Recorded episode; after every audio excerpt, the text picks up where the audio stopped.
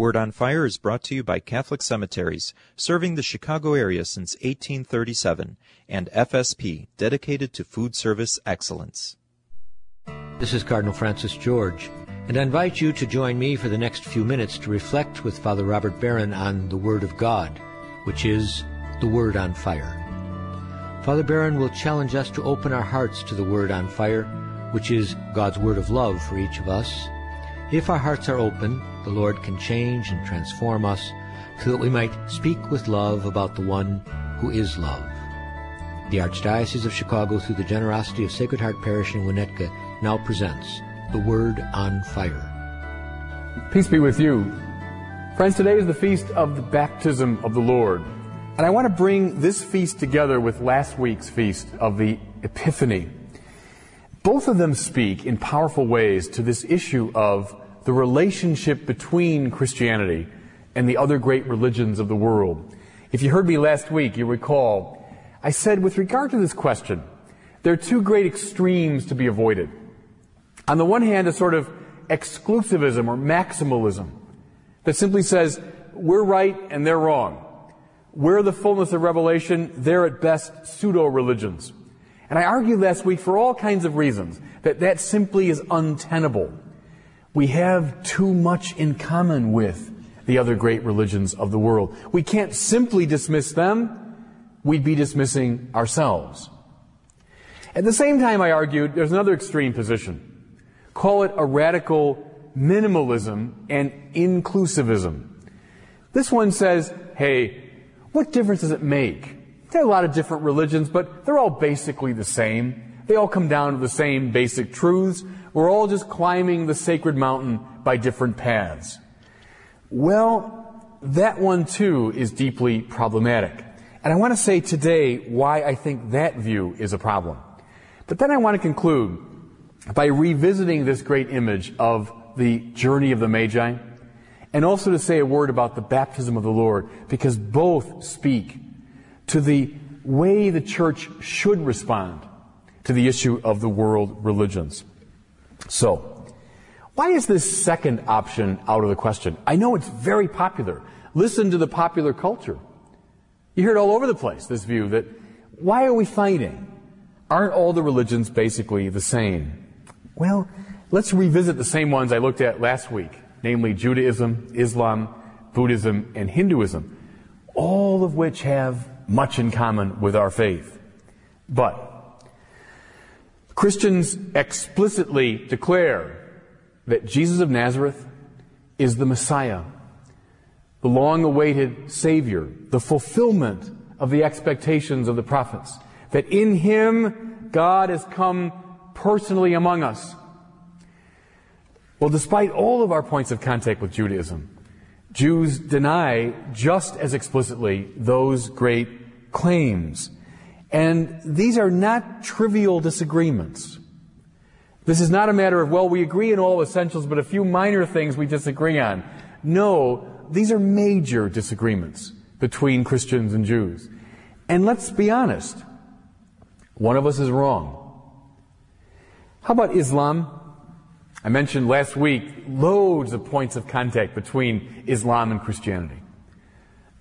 But Christians maintain that Jesus is the incarnate Word of God. Muslims honor Jesus, yes indeed, but they just as explicitly deny that Jesus is divine. They honor Mary, yes indeed, as I said last week, but they explicitly deny that Mary is the mother of God. More to it, Muslims, like Christians, believe in the one God, but Christians say that that one God is differentiated according to three divine persons, Father, Son, and Spirit. And Muslims just as explicitly deny that Trinity. Minor disagreements? No. No. Major disagreements. Despite all that we have in common, Muslims and Christians are in profound disagreement about central matters. And let's face it, one of us has to be wrong. Buddhists, much in common, yes, especially at the level of practice, as we saw last week. Points of contact in terms of prayer and mysticism and monasticism. But are there major differences? Yes, indeed. Christians believe in a personal creator God who brings the whole world into being from nothing and who personally guides it providentially and reveals his will. Buddhists believe none of those things. Buddhists do not believe in a personal God or a creator God. Rather, ultimate reality for a Buddhist, realized through meditation, realized when individual desire is snuffed out, is what they call interdependent co-origination. That means that all things in an interdependent way give rise to one another. It's ultimate reality, but it has very little in common with the creator personal God of Christian faith. Minor disagreements? Nope. Pretty basic. Pretty major. And let's face it, one of us is wrong. Hinduism. I argued last week, has an almost sacramental imagination. God present in all things. Even a hint of the Trinity in Hinduism. Yet, do Hindus believe in a creator God who is radically distinct from the world? Not really. Rather, God who is manifested in the 10,000 incarnations. God present in all things as though the world is a kind of face of God. Christians hold to a radical distinction between the Creator God and the world that He's made. Minor disagreements? Nope. Major, basic disagreements. And one of us is wrong. What am I arguing? I'm arguing against the easy position that deep down all religions are saying the same thing. Deep down they're not. Despite the many points of agreement, I'm not advocating maximalism or exclusivism. Yet, let's be honest, we're not all saying the same thing. There are major points of demarcation. Ethically, the first position, maximalism, gives rise to the problem of violence. If I think I'm right, you're wrong, I have a tendency to become violent towards you, attack you, force you to convert. But this second position, also has a strong ethical problem, namely a sort of spiritual indifferentism. Hey, we're all saying the same thing deep down. Our dogmas don't really matter that much. Our different practices and convictions don't matter that much. Therefore, who cares? Christians, that's a kind of indifferentism or sloth of the spirit, which is very dangerous to the religious and moral life. Our tradition has martyrs who gave their lives to defend the basic truths of Christianity. Did they think it was all a matter of indifference? Who cares what you believe? On the contrary, these are people who said, I'm willing to give my life to defend the truth of the Christian faith. Maximalism is no good intellectually and morally. We have much in common and we must always deal in peace with other religions. By the same token, minimalism, inclusivism, is intellectually incoherent because we have so many things that still divide us. And I would say ethically problematic. So, what is the right attitude toward the world religions? Well, I've been hinting at it, I hope you can see. But what I want to do is use these images of the Epiphany and the baptism of the Lord to say what I think is the right attitude toward the great faiths of the world. Consider the Magi. We know the story well. These three, call them kings if you want, seers, sages, representatives of another religious tradition, not Jews, obviously not Christians, coming out of a faith tradition. The gospel always speaks of them with the greatest respect. There's not the slightest hint of condescension toward them, violence toward them. No, they're spoken of with the greatest possible respect. More to it, they are not coerced into coming to Christ.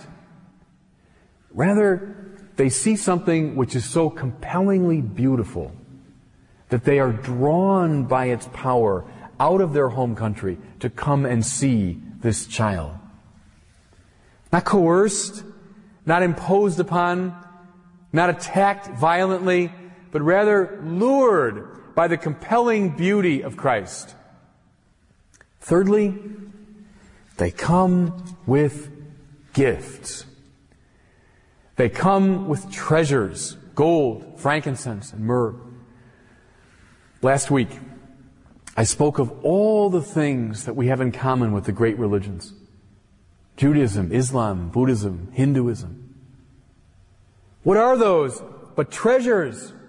And in many cases I said the other great religions can practice and exercise these virtues better than we do.